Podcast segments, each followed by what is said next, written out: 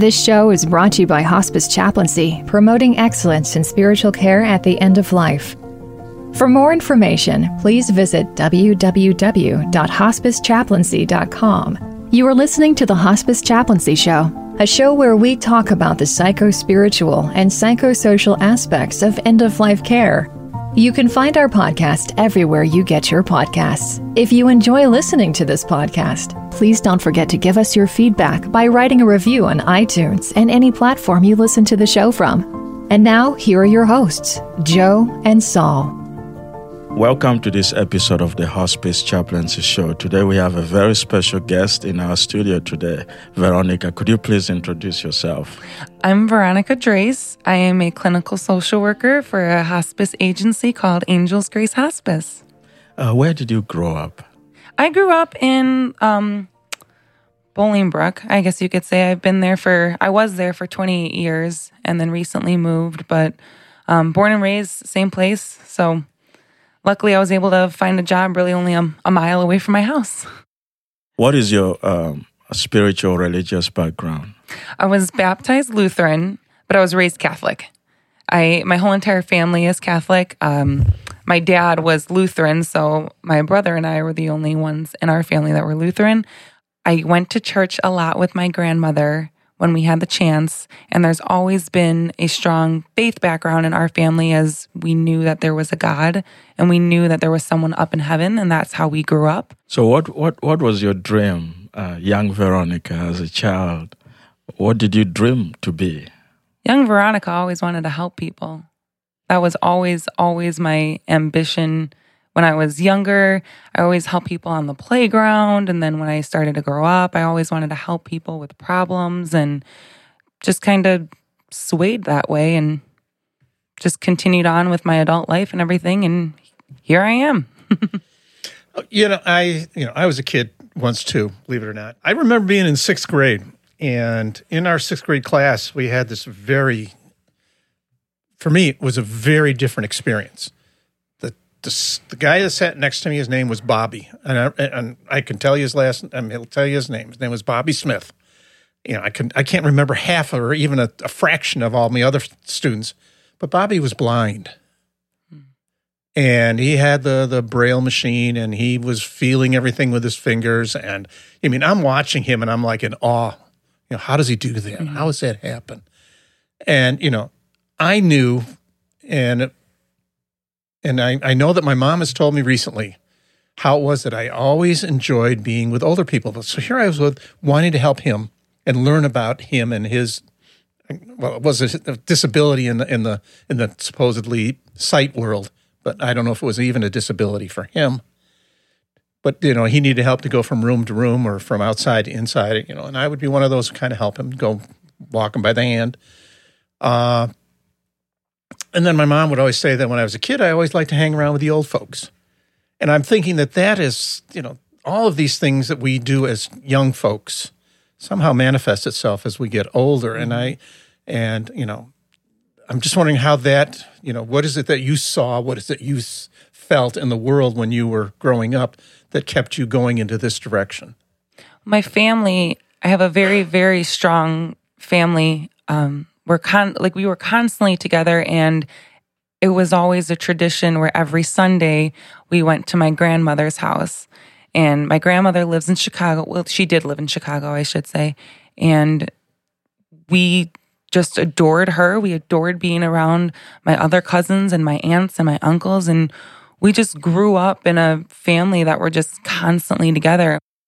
Seeing your elders, such as, you know, my parents and my aunts and uncles take care of my grandparents the way that they did, that was a huge, huge role model effect in seeing that because, you know, that's all we knew is to take care of our elders and, mm. you know, be there for them and whatever they needed, we got for them. You know, my grandmother couldn't drive. So each weekend, we were able to at least, you know, drive her and, you know, to the supermarket and everything like that. So, it, the role model with my family has been significant in my life.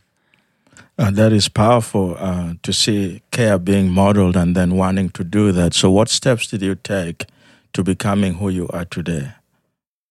I got my undergraduate degree at Lewis University and got my bachelor's in social work. Immediately after that, I went into an accelerated program at Aurora University and received my master's degree.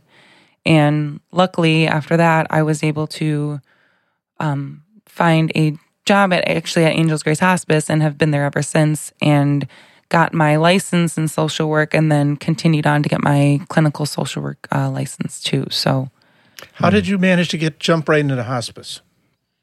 What, what you know what, what actually, drew you? What drew you there? It it drew me in the fact that well, to be honest with you, I needed an internship in my master's degree and I knew that I always wanted to help people and I had an experience in my life when I was 13 years old and I unfortunately had my dad pass away at that time and we had hospice and I fell in love with the idea and it just kind of fell in my plate come when I was going in my master's program and I took the opportunity, seized it and to be honest with you, never really looked back at anything else. So Wow. You speak highly and f- very passionately about your family situation, how you your family is important. Um, this is a tough question for me because uh, it brings back memories for me. How'd you deal with your dad's death? my dad's death was hard. I, My I know. I I was 13 years old and my brother also just turned 13 and then we had my mom and it was just really the three of us.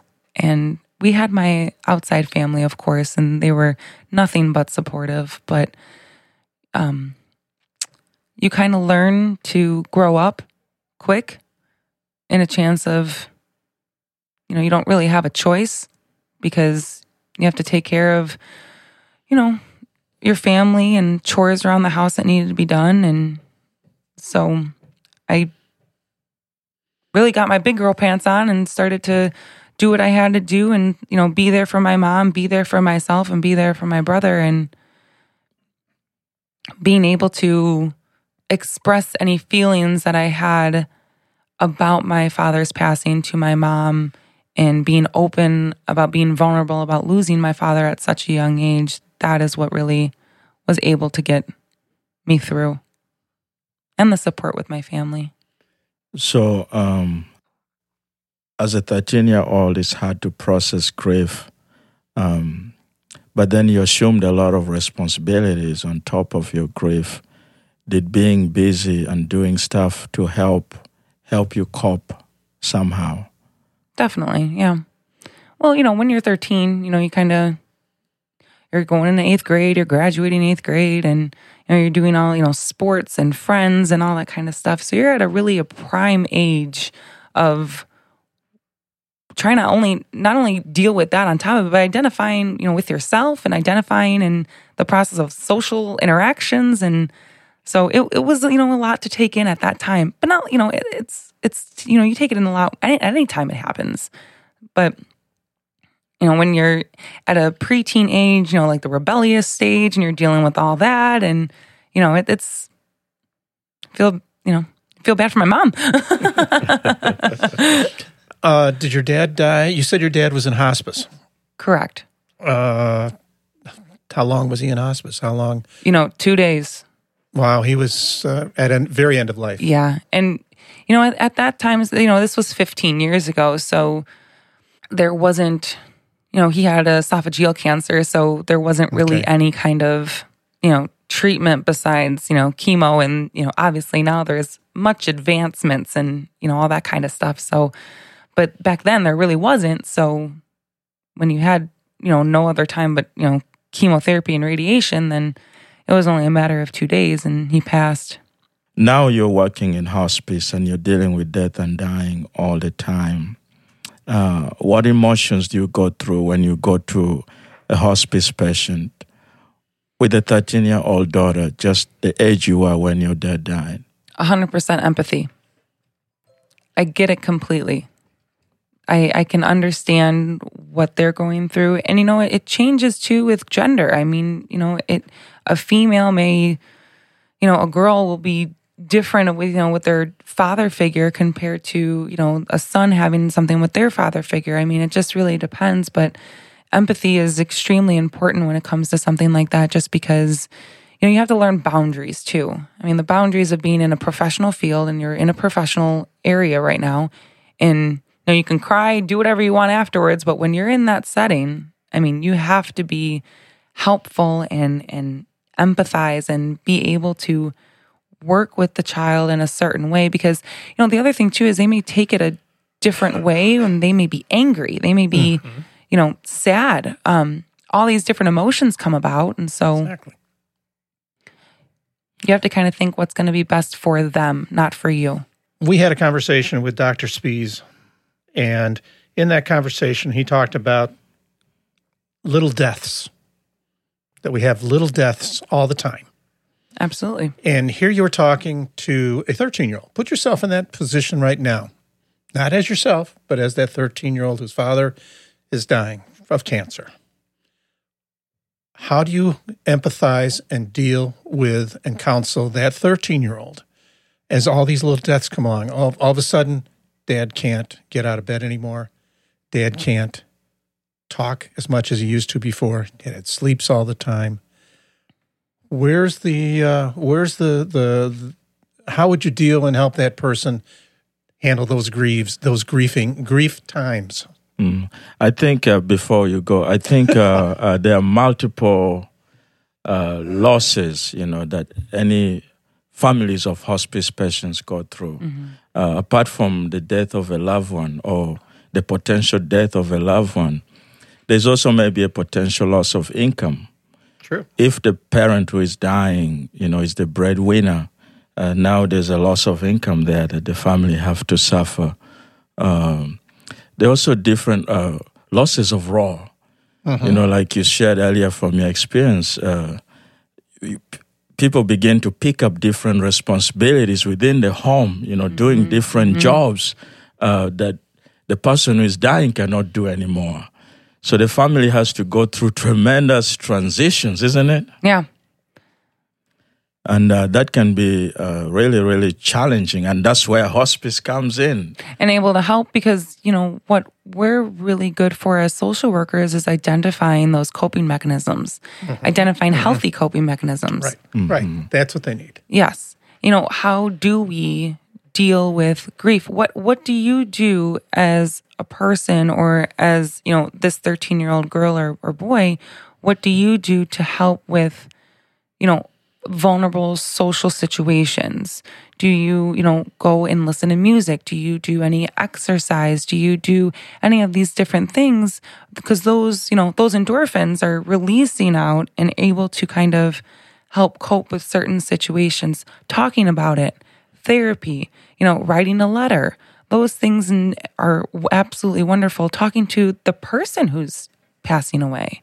I mean, you're getting so much of that vulnerability from somebody. And the last thing to always go is hearing for when a person is dying. So mm. in mm-hmm. that case, when you're, you know, sitting there holding their hand and just being present with them and talking to them about how you felt and how they've impacted your life. I mean, and or journaling, anything like that. Those are significant, significant healthy coping mechanisms that can help cope with something as dire and vulnerable as what someone goes through like that. I think you said something special there, Joe. Sometimes uh, uh, uh, clinicians or hospice experts do not even bother assessing for the coping mechanisms yeah. of families, and we make value judgments based on us.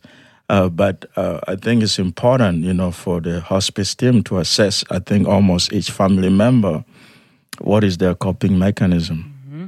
There was this one lady that I was with that had Lou Gehrig's disease, and you know, she could talk until, of course, the time that near death came, and I would be able to sit and talk with her and chat with her and pray with her, and joke. Uh, I did something so totally irresponsible that she she got angry with me and I had to apologize and apologize and then she started laughing. and these are people that have touched my life. The gift of hospice, I think um, touching someone's humanity always helps us to touch our own uh, humanity. And that's what hospice uh, reminds me all the time because you learn something, right? I mean, you're with different people. They teach you different things because they have gone through different things. And so they may react to something differently and open your mind to different possibilities of how uh-huh. people grieve or how people react in certain situations. And I, I think it's a beautiful thing. and you're and, and you don't know what your purpose is until you walk in the door. Mm-hmm. You don't have an agenda, or you better not have an agenda No. in my book. And if you do, in- then why are you there? Exactly. Exactly. You're going in there to learn. And to me, that is the the the, the strongest uh, point of what hospice is all about to give people that opportunity to express themselves in a in a because you might hear things that the family's never heard before. And that and that is you know, a gift. that's a you know perfect thing about different cultures. I mean, Mm. cultural sensitivity on certain things. You know, that different cultures may do certain things or do different things than you know what I consider is normal for my own family. Yeah. And you know, we have we respect that, and we you know we have to kind of put our morals and values or whatever we have and worry about what's best for them and their mm-hmm. families and their rituals mm-hmm. to make the best death possible. Well, I had a similar story to that where I went to a a family of a different ethnic background and uh, got into the house. I was on call and it was on a was on a Sunday. I remember right. I got there in late afternoon, early evening, and I'm walking around the house and and the the person who died was a woman who was upstairs in the in the bed, and I'm laying and she's up there, and I so I okay, and and all these all the family members are just walking around. And I'm like, didn't someone just die? Isn't there, you know, isn't there, aren't they supposed to be gathering together? And I get up there, and in the room, there's the woman in the bed who died, and then there was, I think, her sister, who was on the, sitting in there, and she was very quietly composed, sitting there next to her her sister. And I said, "Okay, so uh, can you tell me what time she died?" And you can realize this is early evening. Oh, she died about two o'clock in the afternoon. And I'm like, "What? What? You know what?" Oh, we had a son who's down in in Dallas going to the Bear game, waiting for him to come back before they're going to release it to the funeral home. Hmm. Needed all the family to watch. Heard that many times where family are coming Mm-hmm. and they want their the body to be there until they, they I, come. I actually had a situation like that very similar. It was, I don't know, like a, a few years ago or something. And I was lucky enough to be present when the person passed away. And I was holding her hand when she passed. And, you know, those calls are always the worst. You know, calling the family members and, you know, you don't mm-hmm. want to lie to them by any means. no, And, you got to tell them the truth. Yes. So I, I I called this son and I I expressed my condolences and I told him, you know, I I was there. I was holding her hand. She wasn't. She didn't die alone. And I think a lot of people feel comfort with that. Yes. And I mm-hmm. think that's wonderful because, you know, a lot of people's fears are to die alone. Mm-hmm. And no mm-hmm. one wants to do that. And I I get it completely, you know, there's so many emotions that you go through, you know, fear and, you know, anxiety or something that when you're in a situation like that and you're passing and then, you know, someone gradually touches your hand and mm-hmm. knows that you're there and then it kind of goes peacefully. Mm. So I called this son and I let him know. And he said that he was in Texas. And I said, okay. I go, well, I I, I will be here until the funeral home gets here. So um I will I will be here till then. Well, I, I want to be there. Okay. I will wait for you. So I waited for six hours for uh, the son to come just so he could say goodbye to his mom before she went and got cremated or, or whatever the case may be. But Mm. just, I think the honor of, of being with somebody when they pass and the amount I feel of from family members of that non guiltiness that they have that they hmm. didn't die alone, Mm. I think is also a relief for, you know, the grief after, you know, the bereavement part of after the person dies, mm-hmm. hmm. knowing that someone didn't, you know, die alone. And you know what? If someone does die alone, maybe that's their choice. But some people, a lot of people feel comfort in knowing that their loved one didn't die alone. With that, we'll take a little break. If someone you know is suffering from mental health issues and could use some support, please call the National Alliance for Mental Illness Helpline. It is a free nationwide peer support service providing information, resource referrals, and support to people living with a mental health condition. To contact the NAMI helpline, please call 1 800 950 NAMI. That's 1 800 950 6264, Monday through Friday, or send an email to info at NAMI.org. I'm Solly Bam, and you're listening to the Hospice Chaplaincy Show. Uh, before the break, we're continuing our conversation with Veronica. Uh, tell us, um, you've been working in hospice for a long time right now. Uh, if people ask you, what do you love most about hospice, what would you say? It's a tough question. And I think it's a tough question because there's so many different aspects of hospice and how it can you know be the best for for you but and what's my favorite part i think my favorite part is helping a family member or helping a patient have the best kind of death emotionally in in my in my field. So emotionally if they're able to have a good death i think that that's the most important thing and my favorite thing to to look at because there's you know there's humanity. There's there's so many different aspects in someone's life and being able to have a good death such as you know finishing that unfinished business if there is any or or being able to i mean do the like most simplest things that we think are simple such as making the last time making a recipe or something along those lines and those are like the most important parts for a good death for me, which would be my favorite part. I like that. I remember uh, one time uh, I had a patient many years ago who was dying, but one of his dreams was to go and watch the Chicago Blackhawks play. Mm-hmm. And uh, so when I brought it to the hospice team, uh, we made it happen. And he was able to be taken there and watch the game and meet some of the stars. And to him, that was the ultimate completion. Mm-hmm. after this, I'm ready to die. I had a very, very similar story with that over at a. This is when I first started in hospice in a the first year, and he was a die-hard Cubs fan, die-hard Cubs fan. He just wanted to see the Cubs, just wanted to see the Cubs, and we were able to get him to go see the Chicago Cubs at Wrigley Field, and it was, I mean, just the amount of awe and the amount of emotion on this man's face that he was able to do one final thing mm-hmm. before he passed away is just, you know, it brings tears to my eyes because it, it we, we kind of think of it and we take that for granted, right? Because we can easily just order some tickets online and go to the game. Mm-hmm. Mm. And this man has never been able to go to see the Cubs. Mm. And we mm. were able to make that happen. And it's it's just so beautiful to me. Mm-hmm. It's so great. I have a totally different story about someone who had to complete their their their their bucket list. Mm-hmm. I uh, had met this gentleman, and uh, he was lived in one condo, and his daughter lived next door to him. And one day, I went over to visit him and told him I visit, and he wasn't there. So the daughter was there, and she goes, "Yep, Dad had to go to the had to go to the bank today." Oh, really? Yeah, he said he's had to, had to move some monies from some IRAs or whatever they are, or you know whatever it was that he had to do and make some arrangements and all that.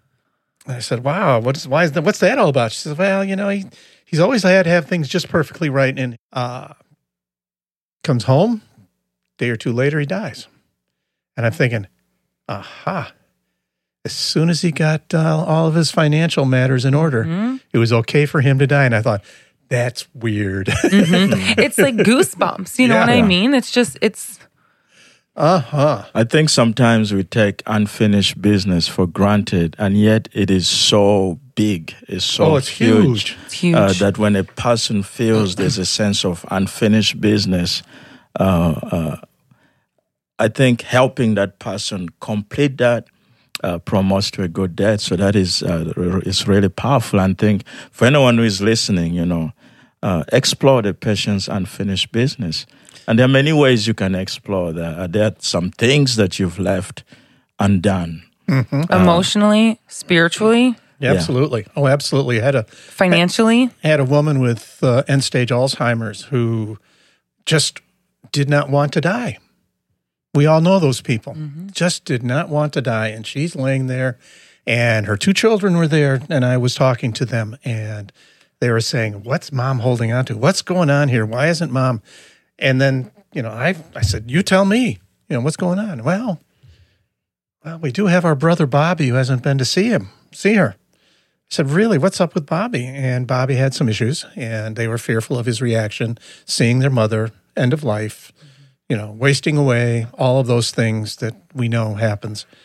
And I said, You know, that's up to you to make that decision, but you know what your mom would want. Uh, they brought Bobby by. Bobby was fine. Two and a half hours later, she dies.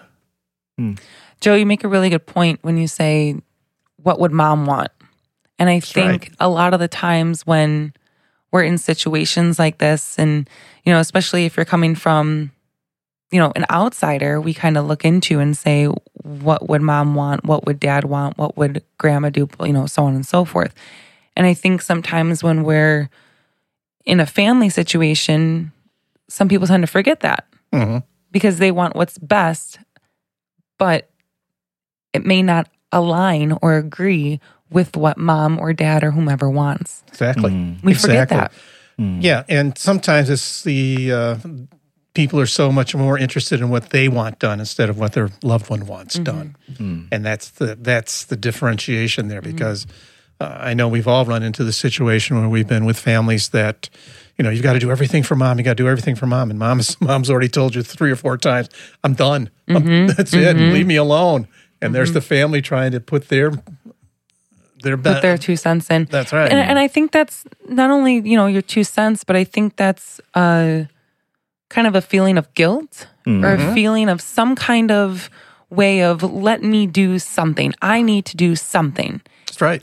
and you know maybe at the time sitting with them and just talking with them is doing something and people maybe don't realize that that's something to them because they need to actually be hands-on with doing something so I've got uh, need to ask you a question, or I'll ask Saul and you too. Uh, but from your perspective, you you you you're this empathic, wonderful social worker, loving being with families, being in all that. How are you handling COVID though? covid is tough. Covid we hear this. Covid we hear that. We constantly hear about covid. I guess in a personal aspect i'm dealing with it as much as everyone else is. I mean it's one of those situations where i can't control i can't do anything about it. Therefore i do what is recommended. I sit at home and i i do a lot of reading. But you know in a professional standpoint i am i'm struggling with it because my heart just goes out to all these families that can't go see their loved ones. It breaks my heart because there's nothing that they can do about it either and also there's nothing i can say about it to make it better you know, this is something that everyone in the world is dealing with. This isn't something where it's a situational kind of thing for each family. Everyone's going through it. And it's just so difficult to be able to express those feelings to to families and and their loved ones that they can't go see their loved ones. And it's been you know seven eight months. Mm-hmm. Mm-hmm. And we not saying we take it for granted but you know family members they do like to go visit their families you know and their loved ones you know mm-hmm. weekly daily whatever the case may be. And shutting that off completely and not being able to go see them when they're still alive is the i think the most excruciating part because you, you know it's the isolation right? Hmm. You're not seeing anybody. You're seeing people come in and out but you're seeing them with gowns masks shields gloves. You're seeing all this stuff go on. And you know especially in a, a person who does have some cognitive ability cognitive disabilities you know the amount of confusion you know i'm sure someone gets from that is just you know what is going on through their mind? What is going on through you know what are they thinking? What are they doing? How are there's all these different kinds of questions that i'm sure people have and it's just so difficult to be able to even have provide support mm-hmm. to the families when i myself can't get in there either can't get into mm. facilities either or be able to kind of talk about this just because everyone else is going through it too hmm. Do you think that we are going to have a grief pandemic after this is done? absolutely we are How are we going to deal with that? you know i wish i knew I think we're And- going to. I think we're going to be busy with some I think real we're going to grief be issues. yes. I think we're going to be very busy, and we're going to be very busy on. You know, I know I talked briefly about you know the guilt, but the guilt is going to be ex- extremely uh, forthcoming in in this pandemic afterwards because you know even though we all know that we can't do anything about it or we can't go and and see people because whenever we go, you know, we you know people are you know monitored and and they have to stay six feet apart. I mean they can't give their mom or dad a hug. I mean a hug.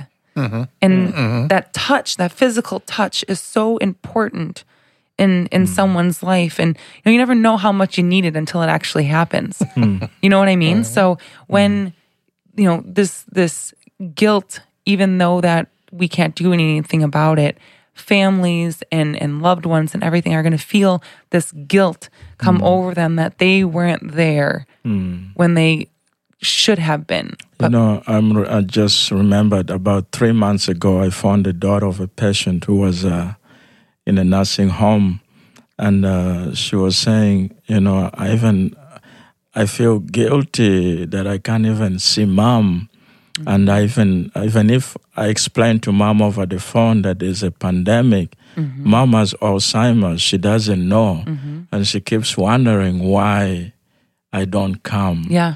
And uh, just talking to her, uh, hearing that weight, uh, that burden in her heart, um, it's, it's tough. You know what mm-hmm. families of patients, especially in the nursing home, are going through when they're not able to see their loved ones in the last days of their lives. Mm-hmm. Yeah. and it's always the what ifs what if this didn't happen mm-hmm. what if you know what if Well, there might be something we can learn from this too, and that is uh, by not just us, hospice, but us as a as a as a as human as human beings, is not to take it for granted. I mean, when we can't go and see, I mean, I am so fortunate that I get to go and see my mom, who's in a facility that is now COVID free, uh, and that is, you know, I I don't know what I would have done if, without being able to and and fortunately, mom lives on the first floor, so I can go and see her in a window visits. Uh, these are things, though, that you know it's it is such a challenging situation, and hopefully, we're learning what it is that we have to do when we things are supposedly going to get better. yeah and it's difficult to say now how that is going to project because And how that's going to look. And yeah. you know what? And we don't know, you know, professionals even higher than us don't know because this is really the first time something like this has happened in our age. I should say in our age. Uh, in our podcast interview with Dr. Jeff Spees, um, spoke a lot about the physical but also psychosocial, uh, psychological suffering that most hospice patients go through. Uh, what therapeutic interventions have you found helpful you know, as you work with your patients? Because there's always tremendous pain in most cases. Yes, helping somebody complete an unfinished business is huge, uh, but uh, what other uh, ways can because when a person is dying, they're already beginning to also think about their own grief. They're grieving first of all for the family, if there is family that they're leaving behind.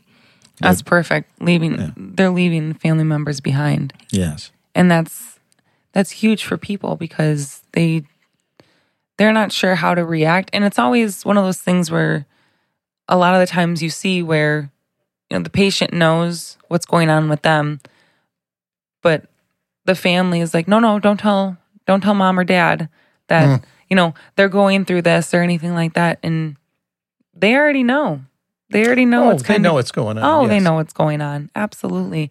And it's it's ironic, I wouldn't say comical, but ironic that when you talk to them separately, it's don't tell Jane and Cindy and then, you know, then it comes don't tell mom. And you know, you go back and forth with it and you know, then you have to have an all around, you know, family discussion and being able to talk to one another you know what does mom want? You know hmm. what does mom want as you know end of life? For funeral arrangements you know what do they want in you know do they want to be in a nursing home? Do they want to die at home? You know we have to kind of talk that out with them to kind of see what they want at the, you know their end of life it's mm-hmm. you know it's their life and they want to do what's best for them as best for themselves. And i think sharing that and having an open discussion with family members and you know pictures are great too. Being mm-hmm. able to look at those and say this is what i want this is what i don't want and But how can we do that nowadays when we don't have the opportunity to be around people? That's the thing that just mm-hmm. frustrates the pants off of me. Sure definitely. Because those are such wonderful discussions and necessary, hmm and they're not being done. I mean, No. I don't know how, you know, I talk to people on the phone and I just, you know, I, I roll my eyes because what am I really doing? I know it's a voice. Uh, I mean, they don't know me from Adam.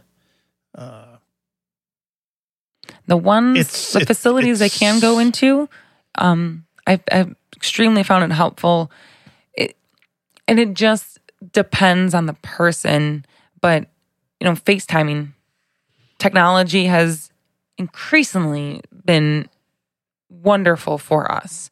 Um, but we do run into the the problem of if you have someone who does have Alzheimer's or dementia and you know they don't know how to No, use the phone. You know, in the older generation, you know, Mm-hmm. Skype and FaceTime, all this modern technology that needs that we use on a day-to-day basis, you know, families just can't call up and just say, "Hey mom," because they have to go through the facility. The facility has to go through mhm. the person, make sure that they're there, dress, look nice, everything. And it's hard because that's just for one person. And you have, you know, Hmm. 30, 40 residents or something. And it's so hard because all, and that's the thing, all these families want to do is just talk Yeah. to their mom or dad or their loved one. So, what advice do you have um, to our listeners who are in the psychosocial department on how to meet the needs of the patients and families through this difficult time? Well, I will not give advice as I am a social worker and I will guide people to the correct way in, in meeting people where they're at. Meet people where they're at because we all go through different situations. We all go through COVID differently. You know, we're all dealing with it differently because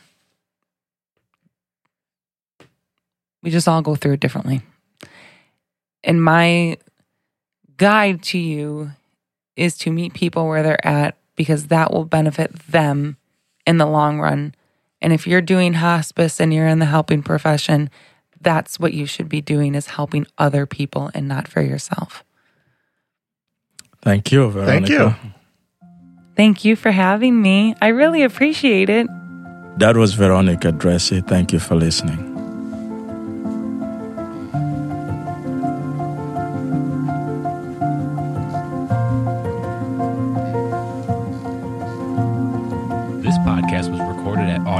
Podcasting in Joliet, Illinois. Audio Hive Podcasting is a studio dedicated to podcast recording, editing, and production.